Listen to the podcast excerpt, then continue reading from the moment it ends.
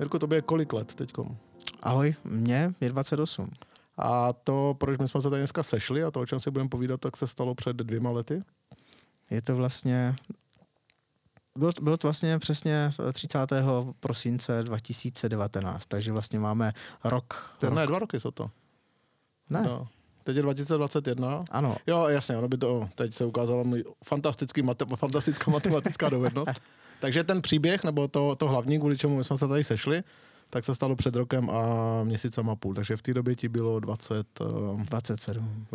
A jak se to stane, že ve 27 letech kluk plný síly dostane mozkovou mrtvici? Úplně jednoduše. Přepracovanost. Stres a přepracovanost. Já totiž řeknu, 5 let působím na manažerské pozici. V podstatě mám starosti asi, teď už to je 7 provozoven a jde o to, že byl jsem docela takový workoholik, blázen dřív. 7 provozoven čeho konkrétně? Čerpací stanice. Jo, byl jsem takový blázen workoholik, který byl schopný v práci strávit 300-400 hodin měsíčně. V podstatě, když jsme rozjížděli poslední provozovnu, tak jsem tam i přespával. Jo, jsem měl skládací postel v kanclu a jelikož byla non-stopka, tak vždycky jsem mohl něco posrat, tak když jsme to pořádně rozjeli, tak jsem spával v kanclu. Já teď se snažím v hlavě spočítat, kolik je 300-400 hodin měsíčně. To je přesně půlka. Měsíc má 720 hodin. To znamená, hodin. Ty jsi pracoval asi 12 hodin denně de facto. Od pondělí do neděle. Ale pozor, soboty, neděle. Jo. Tak. Já si myslím, že my dva máme společných několik věcí, protože já jsem o tom přemýšlel a to, co nás spojuje, je 20. A teď ti vysvětlím, jako proč. Jo. Oba dva jsme za poslední období zhubli více jak 20 kg. Ty si teda, nebo já teda skoro 20 kg, abych byl úplně přesný, protože já jsem začínal na 107 a teď mám 90, 89. Takže mi tam ještě chybí ty 2 kg, abych dorazil. Ale zaokrouhluješ. Ale zaokrouhluji, děkuju. A ono by taky... Ta váha lítá plus minus pár kilo, tak dejme tomu, že to je nějakých 18 kilo. Ty si zhubnul dokonce víc jak 20 kilo, tomu se asi jako postupně dostaneme. A ty jsi přesně o 20 let mladší než já. To je další 20, kterou jsem tam našel. A co je zajímavé, tak mně se před 20 lety taky shodou okolností stalo něco podobného. Já jsem to jako neměl jsem jako mozkovou mrtvici, ale byl jsem taky přepracovaný. Taky jsem jako jezdil jsem, já nevím, 6, 7, 8 tisíc kilometrů měsíčně. A dopadlo to tak, že jsem šel pak kolem M-Paláce tady v Brně. Měl jsem pocit, že mám infarkt. Jo, byla to teda panická úzkost tenkrát, byl to záchvat panické úzkosti. A měl jsem to taky v podstatě z přepracování. Ale to, proč to říkám, a to, na co se tě jako chci zeptat, je, že já jsem předtím nějakou dobu pocitoval už nějaké symptomy, které k tomu vedly. Akorát jsem jim tady jako nevěnoval pozornost. Jo. To znamená, já jsem si to vysvětloval kde čím, na co si vzpomeneš, já nevím, nízká hladina cukru a nevyspání a přepracování a nevím, co všechno možné. A ignoroval jsem ty signály a dopadlo to tím způsobem, že mě odvezla záchranka. Ty jsi měl nějaké signály, které si ignoroval, nebo jak se to jako vstalo, jak to probíhalo, jak to vyvrcholilo, to by mě zajímalo. Kdy přišel ten zlom konkrétní, který se stal? Když na tím tak přemýšlím, tak v podstatě přesně 0,5 roku předtím, než se stala ta mozková mrtvice, tak jsem měl ještě jeden taky kolaps. To bylo v červnu a to teda bylo naštěstí jako se slabším průběhem. To bylo, podle doktorů, to bylo kompletní vyčerpání organismu. Jsem se prostě složil podobným způsobem. Tak to bylo v podstatě asi identické. Identické, ale bylo tam jakoby výhoda. Výhoda toho prvního kolapsu bylo v tom, že když už jsem věděl, že přicházel ta mrtvička, že je něco špatně, že si neřekne, že ho zatočila se mi hlava, to nějak rozdejchám. Už tím jsem si tím prošel nějakým, sice v menší míře, a tak bylo potom už pro mě jednodušší rozpoznat, že něco přichází a že je to velký průser, protože ve finále se ukázalo, že kdybych jakoby i v tom stavu, jakým jsem byl, jsem nezachoval chladnou hlavu, nezavolal si záchranku, nebo neinstruoval jsem obsluhu, aby zavolala záchranku, protože se mi to stalo vlastně na naší provozovně v Miroslavi, tak si myslím, že bych ztratil hodně ten drahocenný čas. Který... A ten projev, jenom aby jsme případně pomohli někomu, kdo by prožil něco podobného. Ty jsi si teda zavolal záchranku jako na základě čeho? Co byl ten pocit, který přišel, nebo co se stalo konkrétně? V podstatě byla to pocit úzkosti a velký tlak jakoby na hrudi. A to byla mozková mrtvice? to počkej, to, ono to vyvrcholilo. Ono totiž byl, prvotní příznak byl, že se necítil dobře, takový cítil úzkost a tlak na hrudi. A z ničeho nic k tomu následovali vlastně, mě začaly mrtvit prsty. Uh-huh. Jo, začalo to prostě u polštářku a všichni, ale zaraz. Nebylo to tak, že by jeden, dva, všichni zaraz začali mrtvít. U pravé ruky se to zastavilo jenom u těch prstů a levá ruka během, řeknu, 30 vteřin od těch prvotních příznaků byla celá mrtvá. Ta byla umrtvená a mohl jsem s ní dělat, co jsem chtěl a necítil jsem, že ji mám. V podstatě to bylo od konečku prstu až po, když to vezmu, až za hranici srdce. Uh-huh. Jo? Takže celá ta levá paže uh-huh. komplet byla úplně mrtvá. K tomu se potom připojil nekontrolovatelný třas, křeče. Jako celého těla? Celého těla. V podstatě ten tlak na hrudi se ještě víc jakoby zesílil, že jsem se nemohl pořád nadechnout. Dostal jsem i křeč do pantu, do pusí, jo, do úst. To je ten typický, myslím, typická indikace, která se používá při mozkové mrtvici. Tak. Kdy já si pamatuju, já jsem byl se svojí tchyní v Chorvatsku, a to je taky mnoho let zpátky. Já mám tady mimochodem výbornou tchyni, to nevyprávím, jako, abych se dostal k nějaké vtipné historce o mé tchyni. Čekal jsem. No, nabízí se to, že? Vždycky, když se řekne tchyně. Ale ona, když jsem přijel, já jsem potom přijel pro svou rodinu, protože jsem měl manželku, měl jsem čerstvě narozenou dceru a měl jsem tchyni a ona měla, bylo jí hodně špatně. Takže jsme potom jeli rychle zpátky do České republiky a volal jsem svému doktorovi a jeho první, co bylo, tak řekl, podívej se, postav se před ní a řekni mi, jestli má spadlou tvář, jestli má pokleslý koutek, pak tam byly ještě nějaké věci, které už si přesně nepamatuju, které měla dělat, jestli zvedat ruku nebo něco takového. Ono stačí i mluvit, jestli člověk mluví srozumitelně, uh-huh. nebo jestli drmolí, nemůže otevřít pořádně ty ústa, kolikrát se to provází vlastně i s padením víčka. Uh-huh. A ty si sám jako si už jako v tu chvíli indikoval, že to bude asi mrtvice? Ne, to ne, to já jsem... Na základě té zkušenosti, kterou jsem měl z toho června, tak a tím, že to byl rychlejší průběh, tak už jsem v podstatě tušil, že se děje něco horšího a v podstatě až v momentě, kdy mě odumřela ta levá ruka, když to řeknu takhle, tak pak jsem tušil, jakoby, že to bude asi velký problém, že to nebude nic společného s tělem, ale s hlavou, s mozkem. A teď ještě, já si dám trošku dohromady tu časovou osu, protože my jsme se v té době potkávali. My jsme připravovali, nebo bavili jsme se o festivalu, který jsme potom dělali v Miroslavi. A já teď přemýšlím, jestli ty si mi to jako zatajoval, že jsi měl mrtvici, anebo to bylo v době, kdy jsi měl ty první problémy, protože vím, že tenkrát jsme se bavili o nějakých zdravotních problémech, vím, že jsi lítal po nějakých vyšetřeních, že jsi šel dokonce na poměrně nepříjemné odběry z míchy, je to tak? Ano, na lumbální punkci. Já když jako si představím něco podobného, tak mě úplně jako jímá hruza. Je to příjemný nebo nepříjemný? No, popravdě. Aha. Mě to teda dělali vždycky bez umrtvení. Jaj. Protože si jako kluci doktoři asi řekli, že jsem mladý kluk, že to vydržím. Jaj. Ne, popravdě takový, že bez toho umrtvení je to lepší z toho důvodu, že oni vidějí ty tvoje reakce, aha. kdyby náhodou dělali něco špatně. Jo, což já teda musím říct, že dělali všechno dobře, protože funguje normálně, ale jde o to, že oni tenkou jehličkou, ta jehlička je tenčí jak hrot prostě špendlíku. Jo? Uh-huh. Je to ještě tenčí, je to speciální chirurgická jehla, která je až 5 až 6 cm dlouhá a tou jehlou ti vlastně musí se dostat do páteře. Dneska už se to naštěstí dělá, že se to dělá až ve spodních obratlích, aby neohrozili právě funkčnost páteře a popřípadě nějakých nervů. Aby se třeba neochrnul. Tak, přesně tak. Až to se může stát? Jako to se může stát, samozřejmě. Uh-huh. Jako dřív to bylo, nechci říct běžné, ale hrozilo to, protože se nebyly tak tenké jehly a ta odbornost jako doktorů a hlavně praxe jich nebyla tak velká. Dneska už to v podstatě dělají na počkání. Jo. Ale není to nic příjemného. Nejdřív cítíš jakoby táhlou bolest tím, že do tebe vlastně uniká ta jehla. No a pak najednou nic se neděje a slyšíš lupnutí, to je tím, jak přesně projde ta jehla do páteře.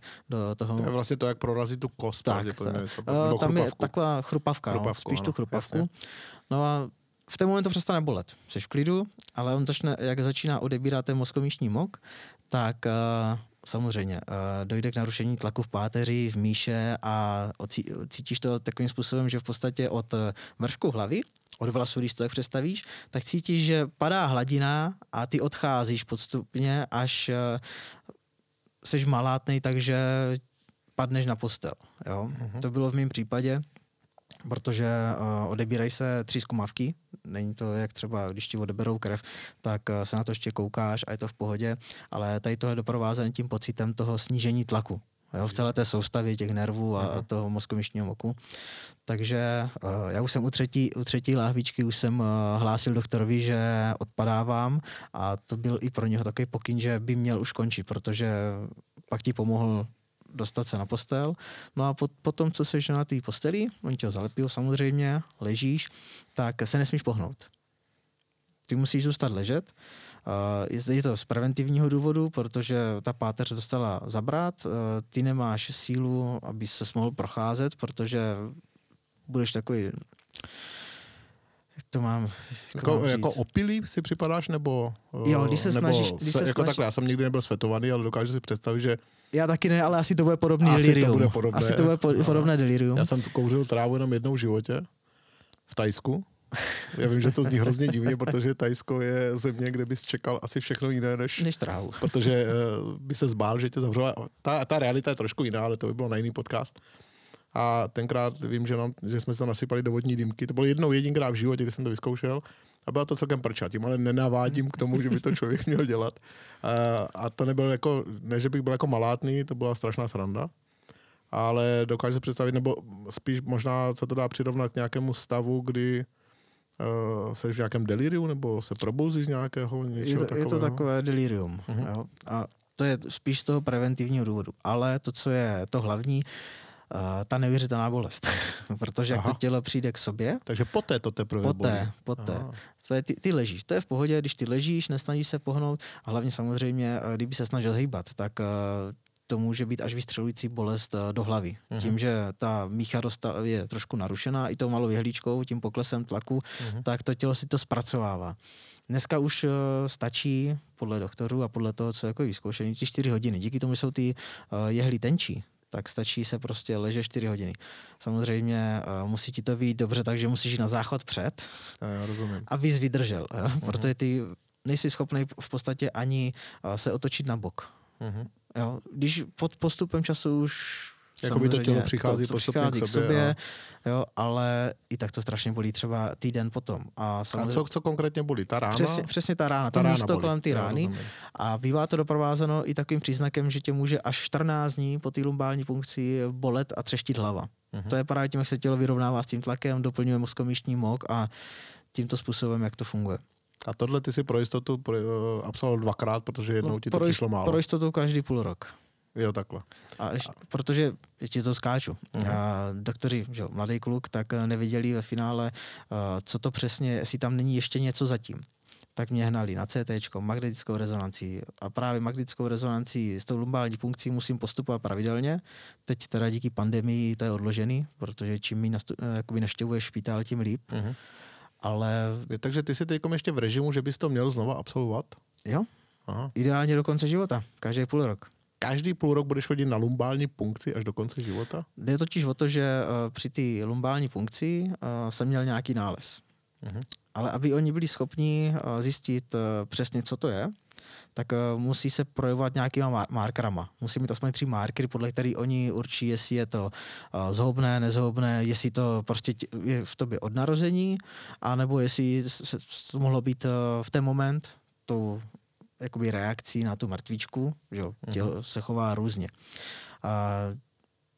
Zatím to vypadá tak, že to mám asi od narození, protože po všech těch testech je to stále stejně velké, je to stále stejně neurčité. Takže naštěstí to zatím vypadá tak. A právě z toho důvodu oni doporučují pravidelné kontroly na tou lumbální funkcí. Kdyby náhodou se z toho někdy něco mohlo stát, tak ať to máme podchycený. Takže ty jsi na první lumbální punkci, že se točíme pořád kolem té lumbální punkce, ale mně to přijde jako fascinující téma, protože je to něco, čeho se člověk obává, neví vlastně, jak to probíhá. Pro mě je to srovnatelné pravděpodobně se sondou do střev, kterou jsem naštěstí taky nikdy nezažil. Byť jsem ve věku, kdy vlastně někdo mi tvrdil, že já snad po 50 budu muset jít jako nějak povinně, já si to nevím představit. Tam se to dneska naštěstí řeší tím, že si můžeš koupit nějakou kameru, kterou sníš a ona projde za 2 dny tvým tělem. Tam slyšel fantastickou historku, že ty tu kameru pak musíš chytit, že jo? Když jako v podstatě, jak to říct... Projde ven, ano, vyjde spodním otvorem, tak ty ho musíš jako chytit a ona pořád jede údajně. A pak byli lidi, kteří jsou nechali třeba týden v koupelně na umyvadle. A že ti doktoři, co to vyhodnocovali, tak tam měli týdenní záznam toho, co se v té koupelně dělo, že ty lidi si jako neuvědomili, že ta kamera jako pořád jede. Ale tak dobře, to jsme odbočili. Tak je to fascinující téma, děsivé téma svým způsobem, stejně tak děsivé jako ta mrtvička. A ty jsi byl na té první lumbální punkci teda před tou mrtvicí? Ne, po. Takže to nebylo, že ty jsi měl v létě nějaký problém, ten si víceméně sám přechodil. Tak, já jsem byl hospitalizovaný v nemocnici, ale jenom ten jeden den. Uh-huh. Tam podle příznaků a podle toho, jak to bylo rychlý, tak usoudili, že je to vyčerpání organismu. Takže já jsem dostal kapačky, udělali mi samozřejmě CTčko, ty klasické odběry krve, ale zajímavé bylo i to, že když v podstatě já jsem byl hospitalizovaný na příjmu s tou mrtvicí, tak moje tělo jako takový, co se týče třeba hodnot srdce, jo, EKGčko, echo, když se tačilo, tak bylo naprosto v normě. Já jsem měl krevní markery, jsem měl naprosto v normě. A co teda způsobilo tu mrtvici? Protože já jsem se přímo s mrtvicí osobně setkal jednou v životě. Jednou v životě u jednoho člověka víckrát, tak bych to řekl. To znamená u jednoho člověka několikrát. A tím člověkem byla moje babička. Měla tenkrát asi 63 let, já jsem k ní jezdil na prázdniny a mě bylo minus tak 30, 15, 16. A vím, že u tenkrát přivedli z pole, vypadala strašně. Přivedla u nějaká sousedka, moje babička byla typická babička od Hodonína někde z vesnice, to znamená šátek, šaty na poli pořád. A dokud nebylo hotovo, tak dom nešla? Přesně tak, obrovský dříč. Ona se teda potom dožila dalších asi 20 let, takže ona těch mrtvic měla za sebou teda 7 do 83 let. A ona byla neuvěřitelně vitální, doufám, že to máme po ní, jakože to je ten gen, který jsme po ní zdědili, jako ta linie, která je po ní. Ale když ji přivedli, tak já jsem byl jako děcko, a byl to hrozný zážitek. Ona byla úplně popelavě bílá, vím, že jí spadl ten red, nějaký ten obraz mám před sebou, nemohla taky hýbat s rukama, tenkrát přijela sanitka, ještě to bylo já nevím, jak jsem měla takový vajíčko, strašně stará sanitka, nechali ju teda doma a to bylo, a pak se to ještě opakovalo na těch dalších prázdninách. Ona už to tak brala sportovně, prostě ona řekla, že to k ní, jako ty mrtvice k ní jako nějakým způsobem patří. Jo. Co to teda způsobilo? Protože mrtvice jako taková, mám ještě kamarádku, včera jsme o tom točili podcast a ta měla něco podobného, ale jí praskly aneurizma. Takže tam došlo k nějaké fyzické změně, prostě praskly tepny a zalilo to mozek. Co to způsobilo u tebe? Ví se to, jako došlo k ucpání cév, nebo co se stalo? Takhle, podle vyjádření doktoru, tak na 90% to bylo vyloženě stresem a přepracovaností, že to tělo si řeklo stop. Samozřejmě k tomu je i ta krevní sraždina, se mohla stát, jenomže, abych to uvedl do kontextu, tak když přijela záchranka, já jsem tam měl to štěstí, že zrovna se kluci z Rušovan se vraceli z Brna, takže přesně na křižovatce u Miroslavy odbočovali, také odvolali ke mně, takže u mě byli za nějakých 5 minut, což můžu říct, že z hlediska jako nějakých následků, tak bylo asi nejlepší, co se mohlo stát. Jasně, u mrtvice, u infarktu je čas neskutečně důležitý. Tam jde to snad, jakoby, se říká se zlatá hodinka, ale je to 15 minut, no, aby z toho mohl jako vyváznout. Takže já jsem měl, v tomhle jsem měl nehorázné štěstí, tím, že vlastně kluci, když přijeli sanitka, tak do mě napumpovali všechno, co mohli, různý rozpouštědla, protože jim bylo hnedka jasný, o co se jedná. Uh-huh. A právě na základě toho, že jsem byl potom hospitalize na Jipce, kde do mě furt pouštějí ty rozpouštědla a všechny ty látky pro jistotu kvůli těm sraženinám, tak nejde úplně na 100% říct, že to může sraženina. Protože už oni ji nenašli vlastně. Nemohli ji najít, protože už v době, kdy jsem přijel do nemocnice, tak jsem byl jakoby čistý, když to řeknu tímhle způsobem. Ale já si myslím, že ono to všechno jakoby je v návaznosti na sobě. Jak ten stres, protože vždycky, když to tělo je ve stresu, tak to sobě hromadí. Uh-huh. A teď, jestli se prostě mohlo stát, že se někde v těle po nějaký modřince uvolnila sraženinka a tím, jak vcestovala tělem, mohla prostě dojít až do mozku a ucpat nějakou cévu, která vlastně za to mohla. Ale Stejně tak může být 50 na 50 s tím stresem a s tou přepracovaností. A měřili ti v té době cholesterol? Já jsem ho měl...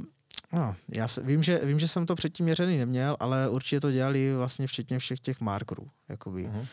Jo, protože, jak říkám, v podstatě jsem jim tam umíral na lůžku a všechny moje výsledky byly, jak kdybych měl běžet závod například. Jo. Tak kde je zakopaný pes?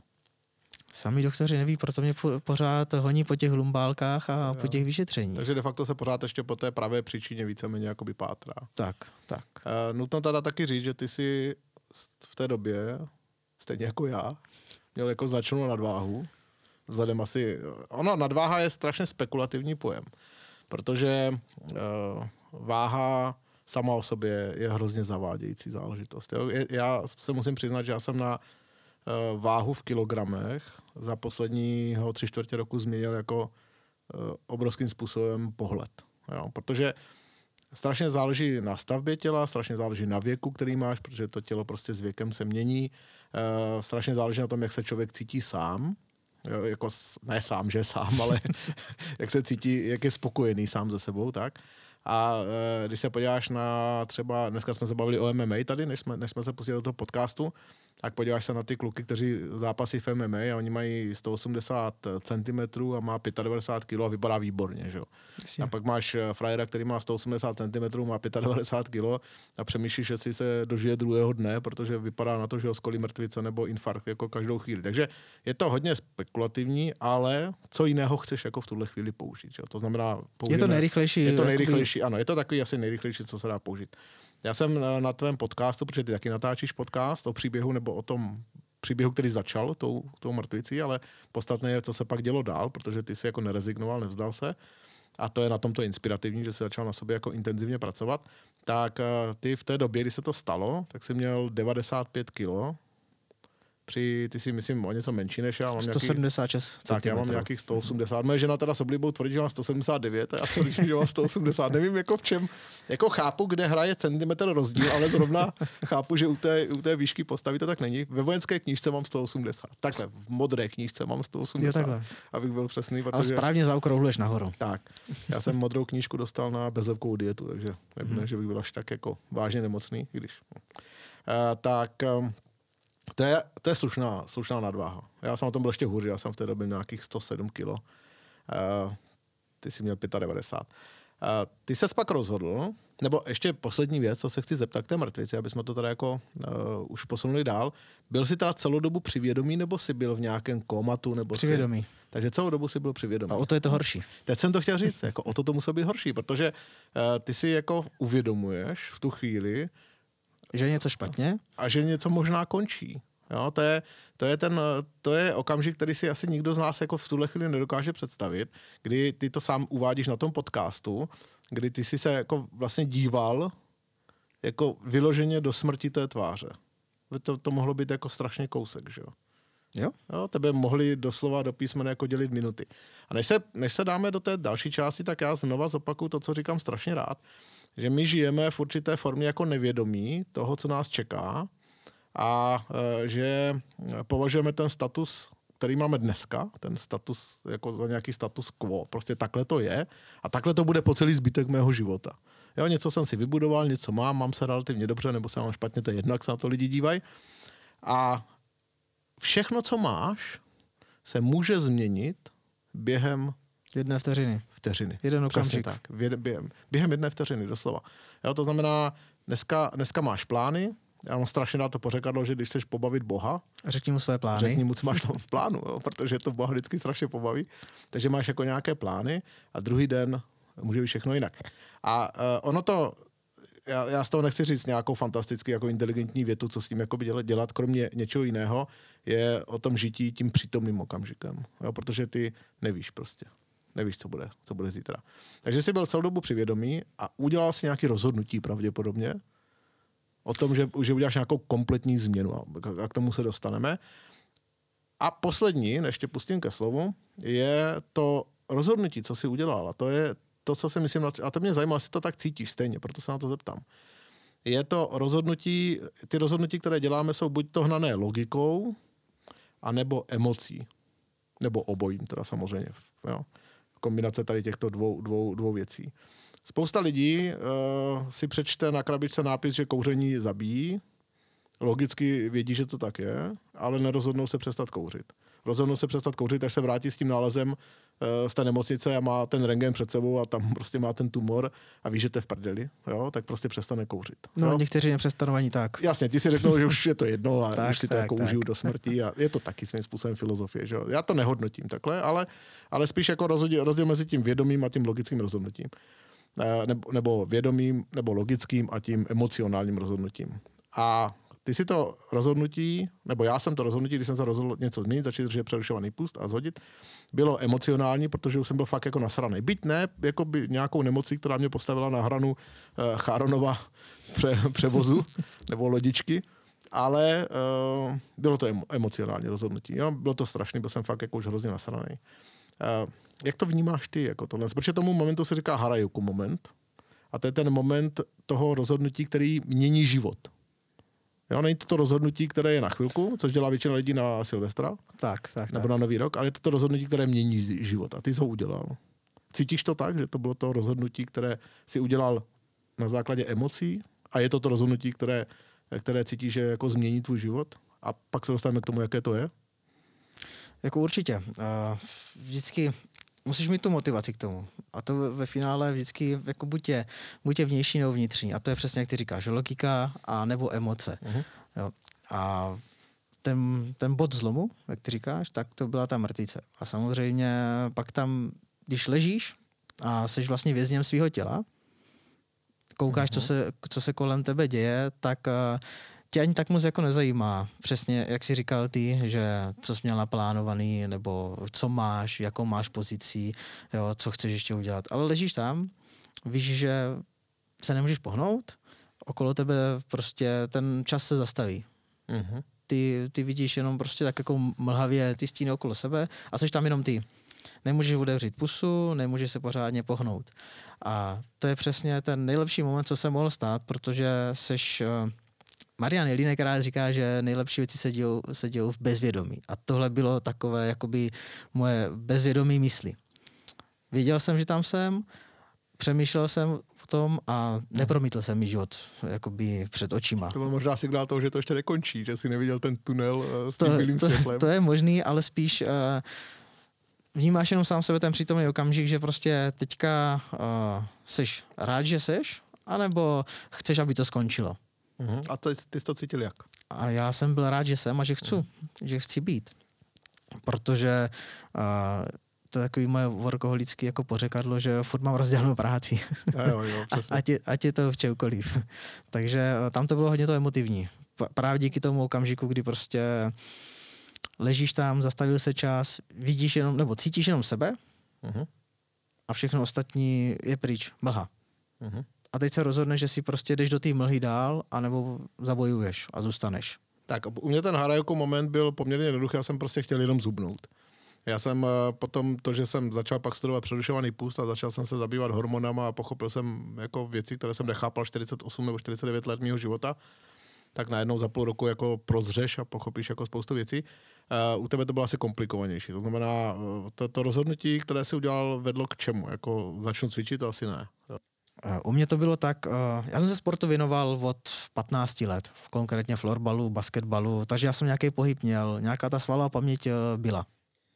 Takže základ byl dobrý, ale když chceš něco změnit, nestačí ti jenom chtít, jo? Prostě musíš udělat ten krok a rozhejbat to. Jasně. Takže u mě to bylo tím, že jsem si řekl, tím, že trošku mám analytický mozek a snažím se analyticky myslet, tak jsem si zhodnotil, co jsem dělal špatně do té doby. Takže životospráva, pracovní vypětí a málo pohybu. Protože i když 11 let v podstatě ten florbal hraju a hrajeme ho až do teďka, kvůli pandemii to přerušený, takže furt ten pohyb s nějakým udržoval, ale ten životní styl ten přepálí všechno. Když je špatný, tak se můžeš snažit, jak chceš, ale stejně dojdeš na tu hranici, kdy se nezlepšuješ, ale jenom třeba v mém případě nabývají ty kila. Jo? Tam hlavně přijde ta obvyklá výmluva, nemám čas, že jo? Jo? Tak. Se kterou se potom, ale když uděláš jako rozhodnutí, když to změníš, tak to je první věc, se kterou se člověk naučí pracovat jinak. Jo? S tou najednou si uvědomíš, že čas máš. Přesně tak, jo? Protože tam si asi uvědomíš, já znovu říkám, já jsem v té situaci, jako byl jsem v ní před těma 20 lety, já jsem jako taky si myslel, že umírám v tu chvíli. Jo? Ten pocit přešel poměrně rychle, přivezla mě taky převozovka, odvezla mě do nemocnice a tam už jsem pochopil, že asi neumřu. A druhý den jsem byl taky na všech vyšetřeních a taky zjistil, že jsem zdravý. Ale tam si uvědomíš, že vlastně jediný, na čem opravdu záleží a co opravdu je ta jediná hodnota, kterou v životě máš, je ten čas, jo, který tam je. Přesně tak. To znamená, člověk s ním začne zacházet jinak a přestane ho jako plýtvat de facto. Jako subjektivně plýtvat, protože objektivně se to těžko hodnotí. Že? Subjektivně ho přestane plýtvat. A dál, jo, to znamená, ty jsi přehodnocoval, rozhodl se pro komplexní změnu. Jestli pro komplexní změnu, tak, přesně tak. Začíná to právě od toho nemám čas, od té výmluvy. Opuštění výmluv, to je první věc. A druhá věc, taková jakoby výmluva číslo 2, co se týče stravy, bylo to, že nemáš čas si připravovat jídlo. Jo, proto zvolíš fast food, proto zvolíš tu rychlejší formu, která je pro to tělo tak jakoby tím pádem i nezdravá. Jo, nebudem tady soudit, jakoby, jestli jednoměsíčně KFCčko je zdravý nebo ne. Ono, když se na to podíváme jenom jakoby ze selského rozumu, tak pokud 80% své stravy držíš vyvážený jídelníček a ve 20 ustřelíš, tak nemáme co řešit. Jo? Máš to nějak pod kontrolou a není to takový problém, jakože když je to naopak. Když 80% jeho jídelníčku řešíš právě tím fast foodem nebo něčím hodně sacharidama, průmyslově zpracovanýma potravinama, tak i když se budeš snažit těch 20, tak bohužel jako to není Paretovo pravidlo, že jo? Teď jsem to, já přesně mám v celou dobu v hlavě ten Paretův poměr. Souhlasím, no, přesně tak. Jako taková je moje filozofie. Nicméně ty jsi přešel na režim stravy, který je jakoby, nebo rozdíl mezi třeba, dejme tomu, přerušovaným pustem a keto je, že přerušovaný pustý neříká, co máš jíst. Ale kdy. Tak. Ano. Kdežto ty si přešel na režim stravy, který říká trošku opak, ale neberu to jako konfrontačně. Ty si prostě měnil to, co jíš. Tak. A proč zrovna keto? Protože těch možností těch diet dneska je, s prominutím, já použiju rád moravský výraz 3 prdele. Já si o drtivé většině z nich myslím, že to šílený nesmysly. Ale třeba keto je záležitost, která mě osobně jako zajímá, dívám se na ní, jednou v životě jsem to držel, nevědomky, protože jsem bydlel v Ázii a tam ten stravovací režim, kromě teda rýže, která není moc keto, nastavený, ale hodně se tam jí zdravě, že? To znamená, tam obecně se jí hodně málo sladkostí a podobně, jako nebo taká, oni jedí takové sladkosti, které nám Evropanům moc nechutnají, takže... No na druhou stranu, kdyby tady byly ty suroviny, co jsou v Ázii, tak si myslím, že taky nejíme tolik sladkostí. Je jako... to asi možné, no. Tam se jí jako super zdravě, to mi nikdo nevymluví. Jo, tam. Takže ty se rozhodl pro keto.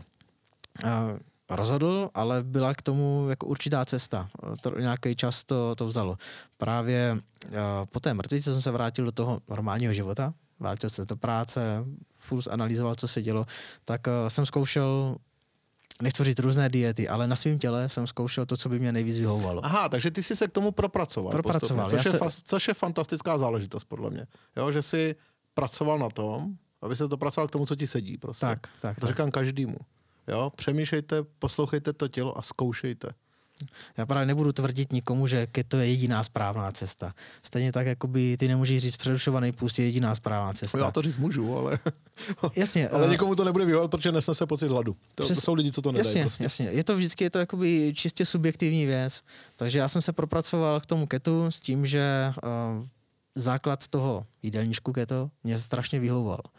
Jo, a i díky tomu, že jsem na to přešel, tak já miluji sladký. Jako, já se tady můžu přiznat, že prostě... A čím se starší, to bude zábavnější, tím bys to budeš mít rád. No právě.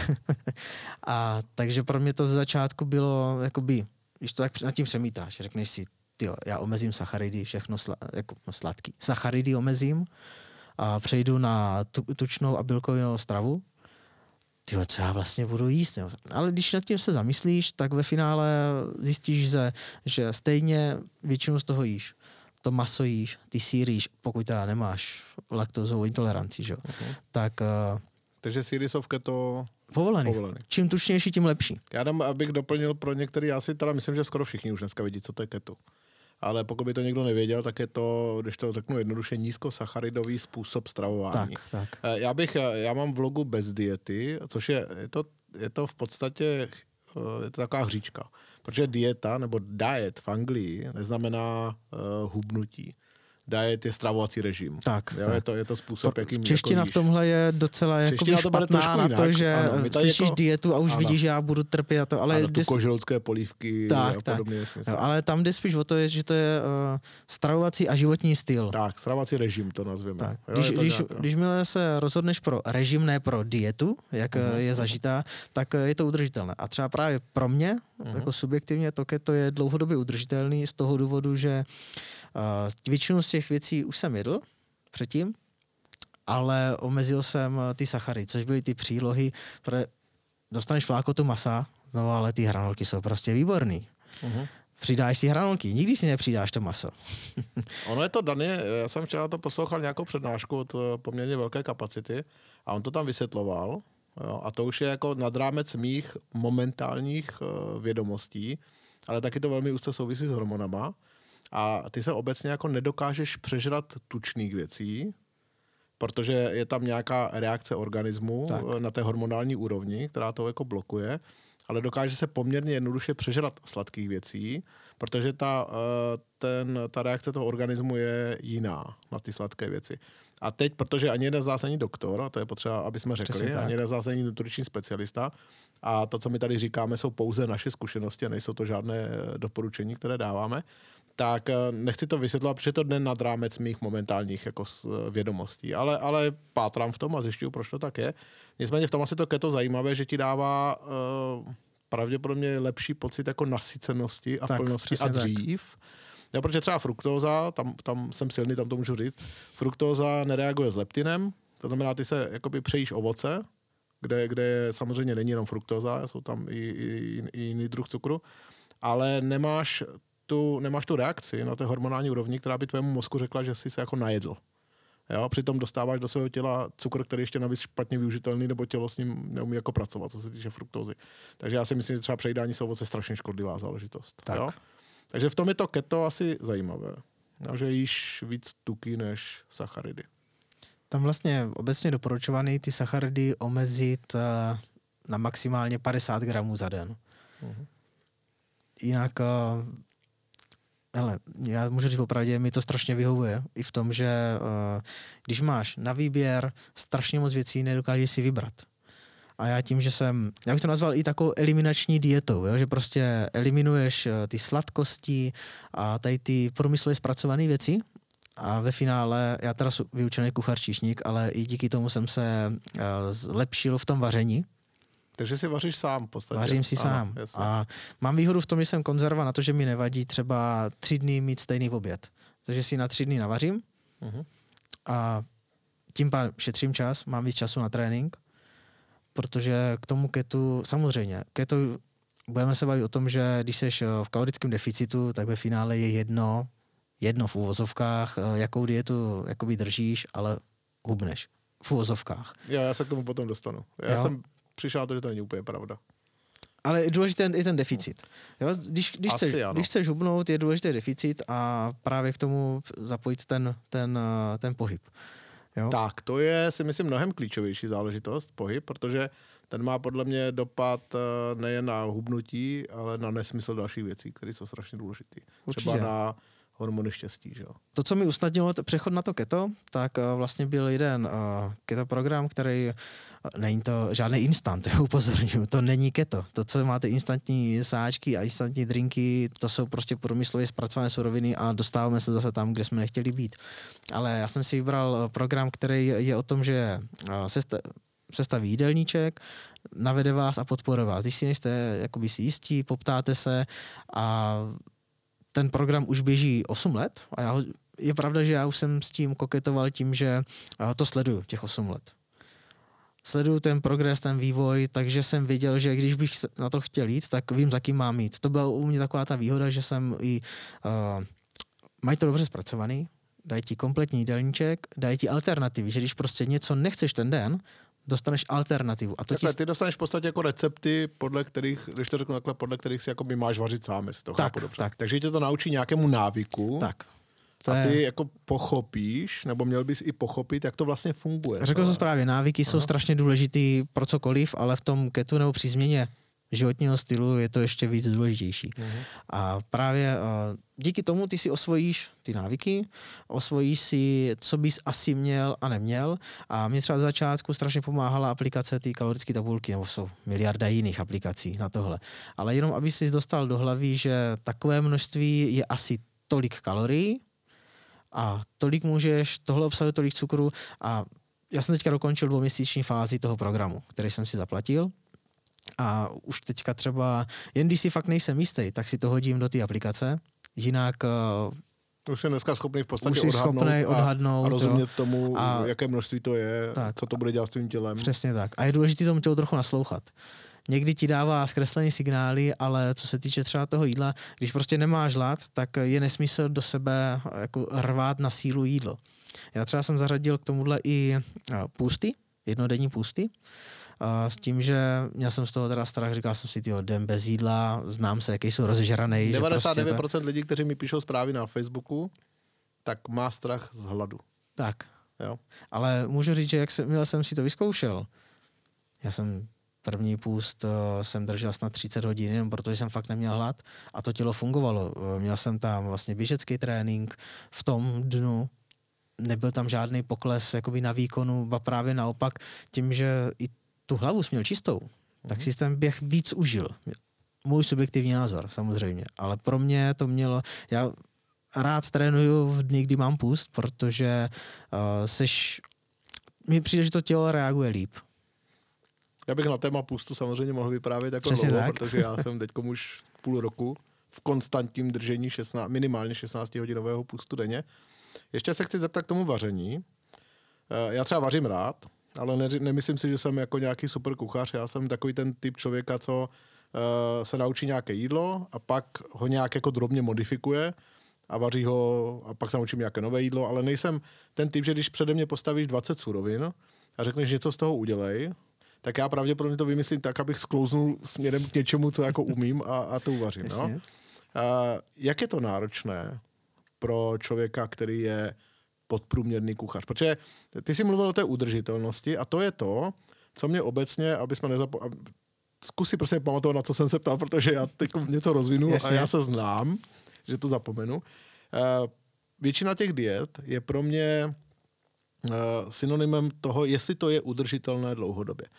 Jestli to je něco, co ty jsi schopen dělat v jakémkoliv místě, v jakýkoliv čas, kdekoliv na světě. To je prostě pro mě strašně důležitá věc. Proto nemám rád různé suplementy, dietní, krabičky a podobně, protože oni tě vlastně zavírají do jisté formy vězení a říkají, musíš to, a je to dobrý jenom pro toho, kdo to vyrábí. Pro nikoho jiného to prostě není dobrý.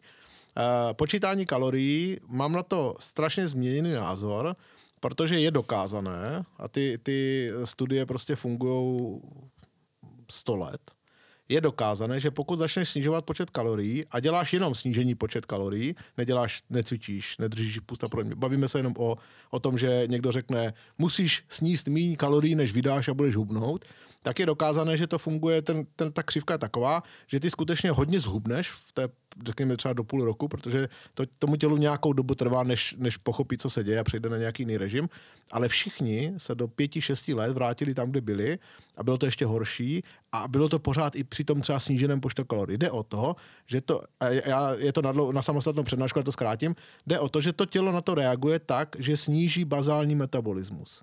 Jo, to znamená, to tělo nezačne pálit tuky. Ono si zvykne hlavně. Ono sníží bazální metabolismus, to znamená, ty máš hlad, je ti zima, seš nasranej, unavenej, protože bazální metabolismus prostě celý to tělo jakoby umrtvuje, protože se přizpůsobuje tomu sníženému příjmu potravy a ta váha se prostě vrátí zpátky, protože to tělo se je ve stejném režimu, v jakým bylo, než když si začal.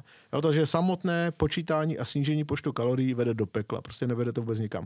Zase naopak, když zvýšíš, mírně zvýšíš počet, ono to jde přehnat, že se přežírat jako prase, to tělo to nezvládne zpracovat, ale když ho mírně zvýšíš, tak zase nepřibereš, nebo přibereš chvíli a pak se vrátí, protože se děje obrácený mechanismus, že se zvýší ten bazální metabolismus. Jo, to znamená, to samotné počítání kalorií nefunguje, je potřeba snížit hladinu inzulinu v krvi. Jo? Pokud se toto neděje, tak ten člověk prostě hubnout nebude. A tam je ta udržitelnost, o které jsem mluvil, protože já předušovaný půst můžu držet kdekoliv na světě, v jakýkoliv okamžik, protože on neříká, co mám jíst, ale kdy. A to je obrovský rozdíl, jo, mezi tím. Ale taky v tom se mi líbí to keto, nebo dokážu si to představit jako věc, kterou bych a chci ji zapojit do svého režimu stravování, protože jíst musíš, jako to je pochopitelné, že jo. To znamená, já dneska jím tak, že o tom jakoby nepřemýšlím. Jo, mě se lidi ptají, jaký mám jídelníček a podobně. No, jako já mám úplně stejný jako před půl rokem, doslova a do písmene. Jo? Akorát to všechno zkoncentruju do nějakých 4 hodin a já neřeším, jestli to má takový počet kalorií. Mám určitou představu o tom, kolik to má zhruba kalorií, protože to, když se tím zabýváš a studuješ to, tak to prostě jako by zjistíš, ale moc to neřeším, protože já když mám pocit, že jsem to přehnal, tak já prodloužím to období toho půstu. Jo, mě to už dneska jako nedělá problém, mě jedno, jestli držím 18 hodin nebo 20. Dáš tomu tělu prostě často zpracovat. Přesně tak, jo, a dám mu ten čas, aby ten inzulin snížil tam, a to, co jsem vlastně přestřelil, tak nechám to tělo potom jakoby zpracovat zpátky, takže si s tím aktivně pracuju. Jak je to udržitelné, jak je to přenositelné, jak to může ve tvém životě fungovat tím podle mě důležitým pravidlem vždycky, kdekoliv, kdykoliv, jakkoliv. Když na něj přemýšlíš, tak keto tak může fungovat. Vem si to, že maso, mléčné výrobky jsou všude dostupné. Dneska já jsem byl měsíc v Americe, vlastně po té mé první příhodě, tak jsem se potom zbalil. Poté, která ještě byla taková jenom, že se přechodil. Tak. Tak jsem se zbalil a vlastně odletěl jsem na měsíc do Ameriky, abych si vyčistil tu hlavu. A když nad tím prostě přemýšlím, co jsme tam... Je rozdíl, co jsme mohli jíst a co jsme jedli. Jseš v Americe, chceš si to užít naplno, takže fast food letěl, jo? Ale všude bylo dostupný v těch Amerika je v tomhle dál. V každé restauraci a v každém i... fast foodu. Máš na výběr, jestli chceš klasický fast food, anebo jestli máš takový modifikace, že chceš jenom maso bez té housky, nebo veganský. Já myslím, že to už hodně i u nás, jako se s tím ale pracuje. Když jsem byl v Americe já v roce 2019, tak to tady ještě tak moc nebylo, ale tam opravdu, až zašel do sebe menší butiky, tak vždycky dostal na výběr, že prostě byli ochotní. Chtěl jsem burger, jak říká Petr Mára, co jede carnivore diet, ano, tak ano. Bez ničeho, jenom maso, ale říká tomu burger, tak byli schopni ti vyjít vstříc. Jako oný takový ten burger, kdy má to maso, prokládaný masem a na vrchu ještě maso. A možná plátek síru. Pro mě carnivore diet je mimochodem téma, který mě obrovsky zajímá. Mě taky. A vím, že to na něj fantasticky působí, že to je záležitost, která mě jako hodně zajímá. A ta si myslím, že přenositelná, udržitelná ještě hůř, teda, jo, mimochodem, protože tam seš jako už jako strašně otrokem toho, co chceš nebo nechceš jíst. To je úplně eliminační dieta. Přesně tak. Já myslím, že musíš mít určitou formu osobnostní, finanční a časové svobody, aby si byl schopný takovouto dietu jako dodržovat. Jo? Ale jestliže se bavíme o člověku, který chodí do práce, jí, stravuje se v nějaké... Kam lidi, co chodí do práce, tak jedí v kantýně, v nějakých jídelnách. Ale zase můj syn třeba ukazuje, že to možné je, protože on úplně nesnáší školní jídelnu. On chodí do 4. ročníku na gymnáziu tady v Brně. A ten si prostě, my vaříme doma, jo, protože jako můžeme si vařit doma, tak vaříme doma. A ten si prostě bral krabičky sebou do školy, že jo? A zvládl to úplně bez problémů. Dokonce si prosadil, že tam zavedli mikrovlnnou troubu ve škole, aby si to mohlo ohřívat. Takže asi, když chceš, tak to jde. Tak to jako nějakým způsobem jde. Ale jde o to, za jakou cenu to je. Jo? Musíš opravdu chtít. To je ten první. Když chceš a uděláš ten krok, tak potom už to jde, jak jsme si říkali. A já abych se vrátil, jak se ptal předtím, než jsi rozvinul tuhle, tak keto zvládne jakýkoliv podprůměrný kuchař. Takže nejsou to nějak komplikované náročné recepty. Ve finále jde jen o to, když nechceš jíst tatarák, tak jde jenom o úpravu masa. Rozumím, takže to je, jo? Rozumím. Takhle jednoduché to je, samozřejmě uvařit vajíčka na tvrdo dokáže každý, když si nechceš udělat míchaný. Základem teda keto diety, nebo ta nejzákladnější surovina je přece jenom to maso. Jo. Maso, vejce, tučné sýry. Tak když to zhrnu úplně, když to rozbereme na atomy, tak tohle jsou základy. Jo, ale potom je dobré to doplňovat listovou zeleninou. Přece jsou v tom vitamíny, minerály, který potom aspoň nemusíš doplňovat nějakýma suplementama. Někteří to jedou až tak hardcore, to paleo, že jim prostě jedou jenom, když to řeknu, tvaroh, maso, vejce a strašně moc suplementů.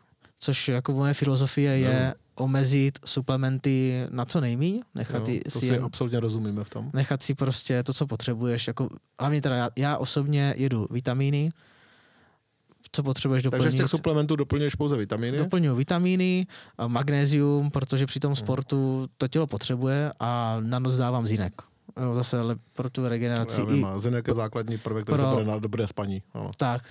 Já tomu rozumím. Jo, a potom to, co dáš navíc, už buď ti to musí pomáhat, aby si prostě řekl, potřebuji se trošku nabudit, nebo jo, někomu stačí beta-alanin, který tě jak příjemně šimrá po těle a vybičuje tě. Jako na to mám manželku na příjemné šimrání po těle. Já taky, teda přítelkyni, ale... Rozumím. Jenom k těm suplementům, já tím, že chodím boxovat teďkom hodně, 4x týdně v podstatě, 4x týdně už asi půl roku, tak jsem tenkrát se svým trenérem řešil nějaké suplementy. On mi řekl, že se mám na všechno vykašlat. Slušně řečeno ještě. Slušně řečeno. Jsem rád, že to řekl, protože je vidět, že má jako rozum v hlavě. Já jsem zkoušel nějaké věci, přes to všechno. A upřímně, já jsem necítil žádný rozdíl mezi svojí fyzičkou, v tom, jestli jsem jedl nějaké suplementy, necítil jsem žádný rozdíl v nějaké schopnosti regenerace těch svalů, jestli jsem jedl nebo nejedl suplementy, nebyl v tom žádný rozdíl. Je teda fakt, že před 3/4 roku bych si nedokázal představit, co na tom tréninku vydržím. A myslím si, že to je výsledek toho předušovaného pustu taky. Jo, že ta hormonální rovnováha a vůbec ty všechny věci. A mě hrozně potěšilo, jak se o tom mluvil, že vlastně si držíš třeba celý den, jakože nejíš, držíš půst třeba celý den nebo 30 hodin a že cítíš energii. Jo? A ještě taky zajímavé bylo, jak jsme se bavili o tom hladu. Já to vztáhnu i na to keto, protože než přejdeš na režim, kdy se to stane nějakým tvým životním, jako životní filozofií nebo životním stylem, tak speciálně u toho keto, když začneš vynechávat cukry, sacharidy, tak to tělo bude bojovat nějakou dobu proti tobě. Přesně tak. Jo? Tak samo je to s tím předušovaným půstem, kdy přestaneš jíst, tak to tělo bojuje nějakou dobu proti tobě. Já bych na to dokázal mluvit 30 minut, proč se to tak jako děje a jak s tím překonat. A musíš to překonat. A jakmile to překonáš, tak ty věci jsou už jenom lehčí a snažší a snažší. Já budu mluvit teď za hlad a ty potom, když tak mluv za to chuť na to sladké. U toho hladu je to takové, že první týden byly dny, kdy to bylo fakt hrozný. Jo, já jsem už to řekl hodněkrát, já jsem se probudil v noci ve 2 ráno, jako bolestí hlady. Jo? Já jsem přemýšlel, že sežeru tu umytku z té zdi, opravdu. Jo? Ale tím, že jsem pak zase studoval, jak funguje grelin a ty hormony, které tohle způsobují, a vím, v jakých vlnách ten hlad přichází, a hlavně vím, že když máš hlad, speciálně v mém věku, tak ten grelin budí testosteron, nebo vybuzuje testosteron a ten teda jako zoufale potřebu zejména pro hubnutí, ne pro jiné věci, ale pro hubnutí, tak já jsem vlastně se s tím hladem zkamarádil. A dál jsem si uvědomil, že když budu mít 16 hodin hlad, tak to neznamená, že zemřu hlady. Jo? Ale je to lepší. Já jsem teda strašně hardcore, že já extrémně snižuju občas, já sním toho buď hodně, nebo hodně málo. Jo? A takže občas se ten pocit toho hladu pořád ještě dostavuje, ale dneska to není nepřítel. Dneska je to vlastně věc, kterou považuji za prospěšnou, že si uvědomuji, že to je to nejprospěšnější, co se mi jako by mohlo stát. Měl jsi to podobně s tím cukrem? S tou chutí? Jako na tom ketu je důležitý ten první týden. Jo, tam samozřejmě, u mě to bylo tak, že u mě to šlo ve vlnách. Jeden den naprosto v pořádku, druhý den prostě myslel si jenom na to sladký, jestli musíš dát. Další den nic a jakoby vždycky obden a stupňovalo se to až do takové fáze, že ten 7. den kdy v podstatě se to mělo všechno, to byl ten, asi ten okamžik toho zlomu. Ten 7. den, já jsem od rána do večera, navíc to byla neděle, takže jsem neměl nic jiného na práci, než jen myslet na to sladký. Tak jsem si prostě vybavoval si všechny dorty, všechny sladký, co kdy snědl, všechno, co mají v obchodě, před očima prostě chodil a měl velký nápis Kinder Bueno. Aha.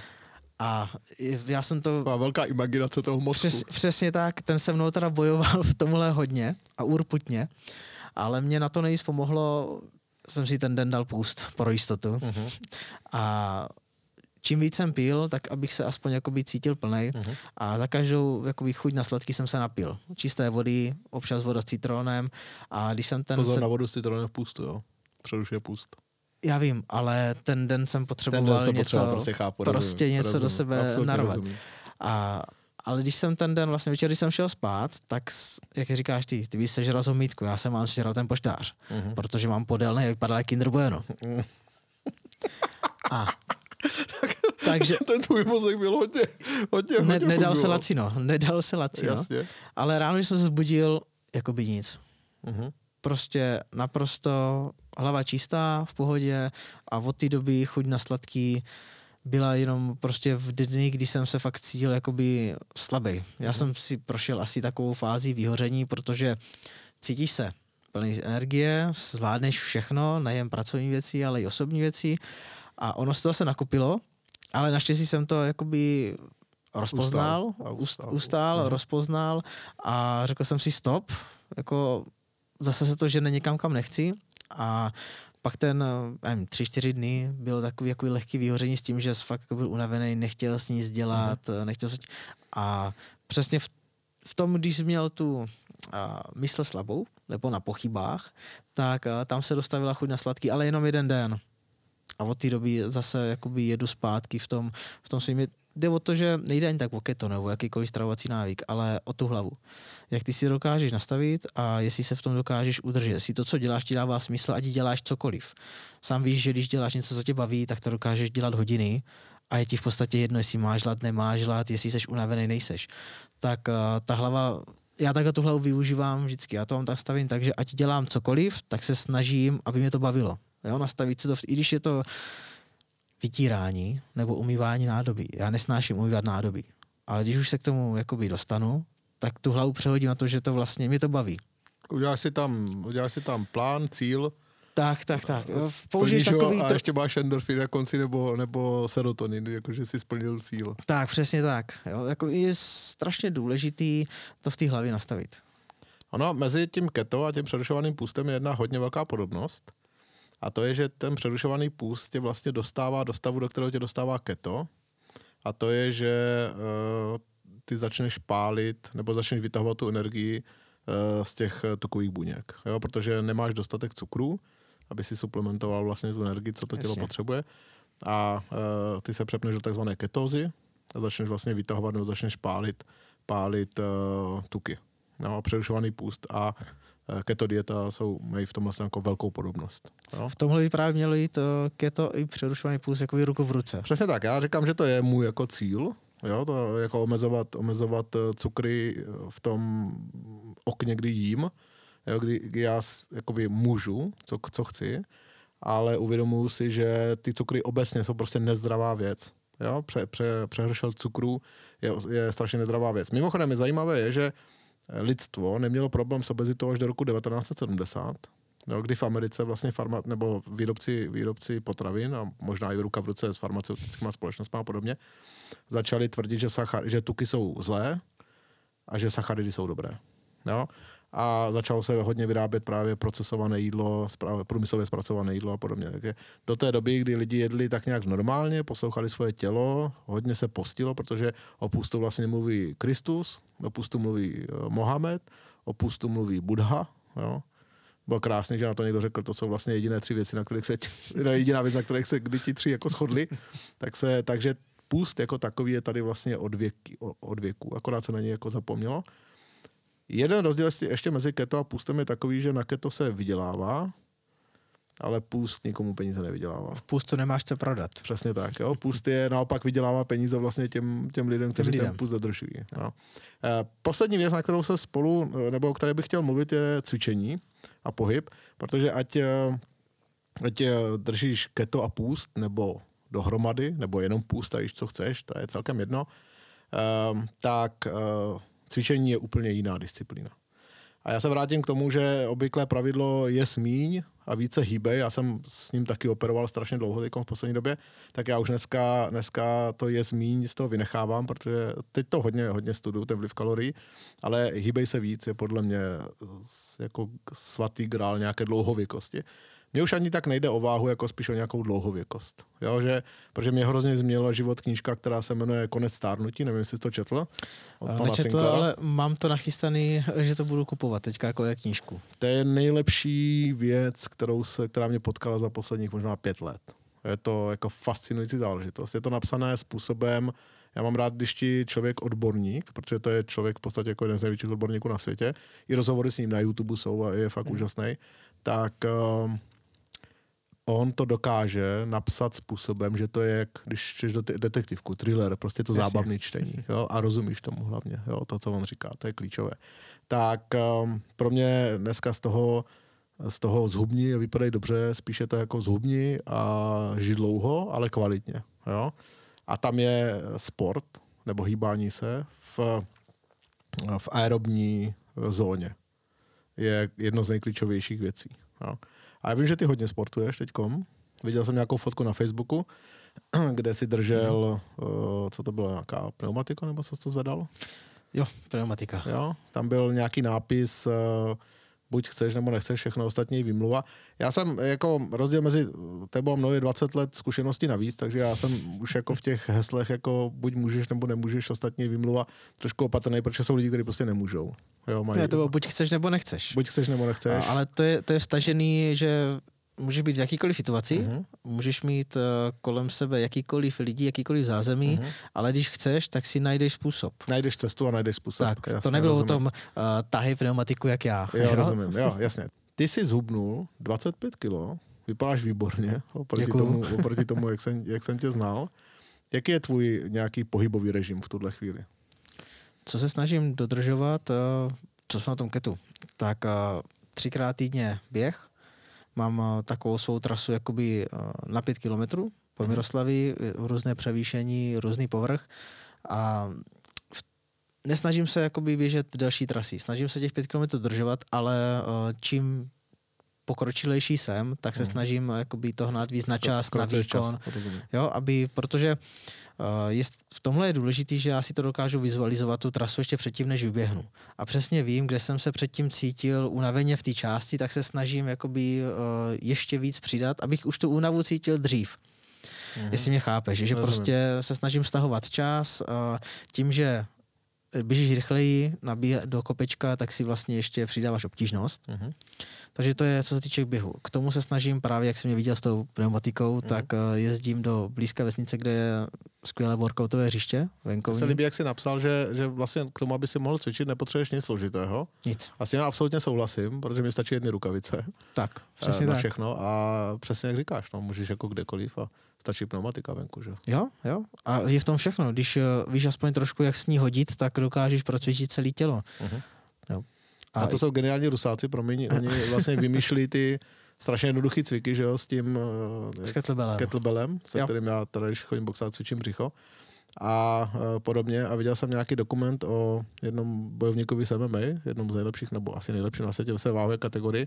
A ten člověk je toho důkazem toho, je vlastně dřevenku a v podstatě používá jako hodně těch naturálních věcí, které najdeš venku, že jo. Takže tady souhlasím s tou, že všechno ostatní vymluva, protože to hřiště najdeš jako všude kolem. Jasně. Stačí ti obyčejnej těžší kámen a dokážeš s ním odcvičit taky celé tělo. Prostě zvedni prdel a běž, že? Tak, jo. Tak. I dívej se. Prostě pro člověka, který je třeba obezní nebo chce se změnit, tak i taková blbá procházka. Jenom to, že se zvedne a udělá ten krok a ten je následovaný dalším krokem, tak je už mnohem lepší, než aby zůstal sedět.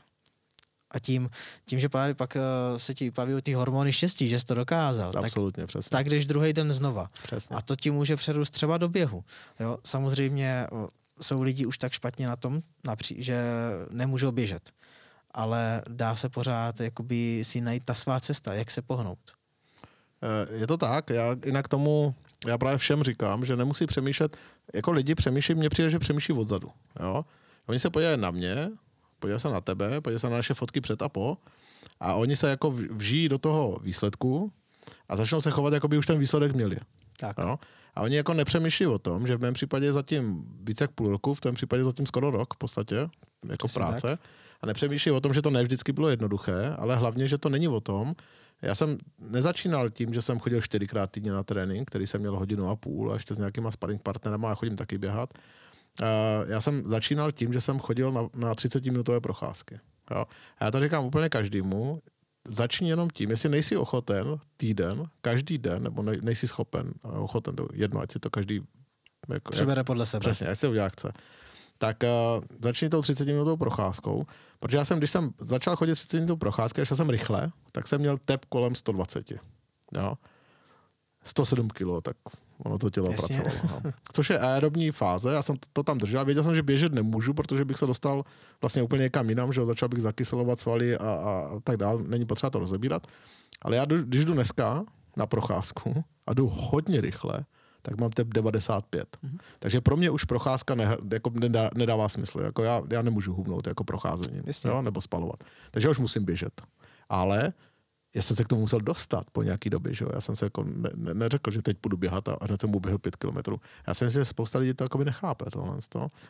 Nebo nejsou schopni se podle toho začít chovat. Oni totiž všichni chcou tu instantní cestu. Zkratku.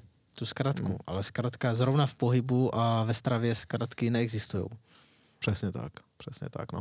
Když jsem na tom úžasný, že já jsem si pak řekl, když jsem dokázal 48 let to svoje tělo devastovat, tak do prdele jsem schopný 3 měsíce počkat. Přesně tak. Než se to jako spraví a než to začne jako fungovat. To je právě to, co si lidi nevědomují, že když 30, 40 nebo i 20 let to tělo huntuješ a dáváš mu zabrat, ať stravou nebo nepohybem, tím, že se nehýbeš, tak přece nemůžeš chtít, že za měsíc budeš vypadat jak prostě Schwarzenegger. Přesně. Musím říct, Mirku, že si myslím, že ten tvůj příběh je jako strašně inspirativní, protože jako ve 29 letech prožít mozkovou mrtvici a neposkládat se z toho. Já vím, že ty si říkal, že měl ochrnutou ruku ještě teda, že si rozhýbával jako ruku, jo. Že ti nefungovalo, takže tam byl ještě nějaký chvilku postih, že jo? Já jsem vlastně 3 dny tu ruku měl úplně mrtvou. Mhm. To neodeznělo po podání vlastně medikamentu, tak já jsem 3 dny nespal na lůžku, na jípce, naštěstí jsem měl teda celou výpku pro sebe, jsem měl VIP. To ještě nebyl covid, ne? Nebo už bylo? Ne. To, ale dneska bys tam nebyl sám. Tak, ale hlavně byl to Silvestr, že? Takže já jsem prožil krásného Silvestra v nemocnici a vlastně celý 3 dny jsem se snažil tu ruku rozhýbat. Začínal jsem s tím, že jsem prostě furt na ní hleděl, já jsem nešel spát, já jsem 3 dny v kuse non-stop valil a zaměstnával jsem mozek a ty svaly, aby se rozhýbaly. Začal jsem od palce, pak ukazováček, když už jsem dokázal aspoň pohnout těma prstama, tak už jsem začal dělat zápěstí a postupně jsem až vlastně postupoval k ramenu a po 3 dnech mě vlastně přišel zkontrolovat primář a sám se divil potom, jak ta ruka byla mrtvá, že prostě dokážu zvednout, že s ní dokážu hýbat a pak jsem se teda vyspal. Já rozumím, už jsi se oddechl konečně tak. To tělo zabral. Takže musím říct, že to je hodně inspirativní, že by to mělo být inspirativní pro každého, kdo si to poslechne, protože je fascinující, že ses nevzdal, dokázal se kompletně změnit. A není to podpořené jenom nějakým náhodným zhubnutím ze stresu, je to prostě podpořené jako tvrdou prací, tvrdou dřinou a přemýšlením o tom. Je něco, co bys chtěl k tomu jako na závěr dodat? Já bych tomu dodal maximálně to, aby vlastně každý se zamyslel nad tím, jaký život vede a jestli chce ho změnit. Stačí udělat krok a všechno ostatní přijde. Přesně tak. Takže já ti děkuju za super povídání. Taky díky. A já věřím tomu, že se neslyšíme naposledy, protože já bych byl rád, aby jsme třeba za nevím, dalších 6 nebo 7 měsíců, to jedno, jak to bude, vycházet, že se znovu potkáme a zhodnotíme náš další progres. Určitě, já jsem pro. Takže super, ať se ti daří. Díky. Taky díky, ahoj.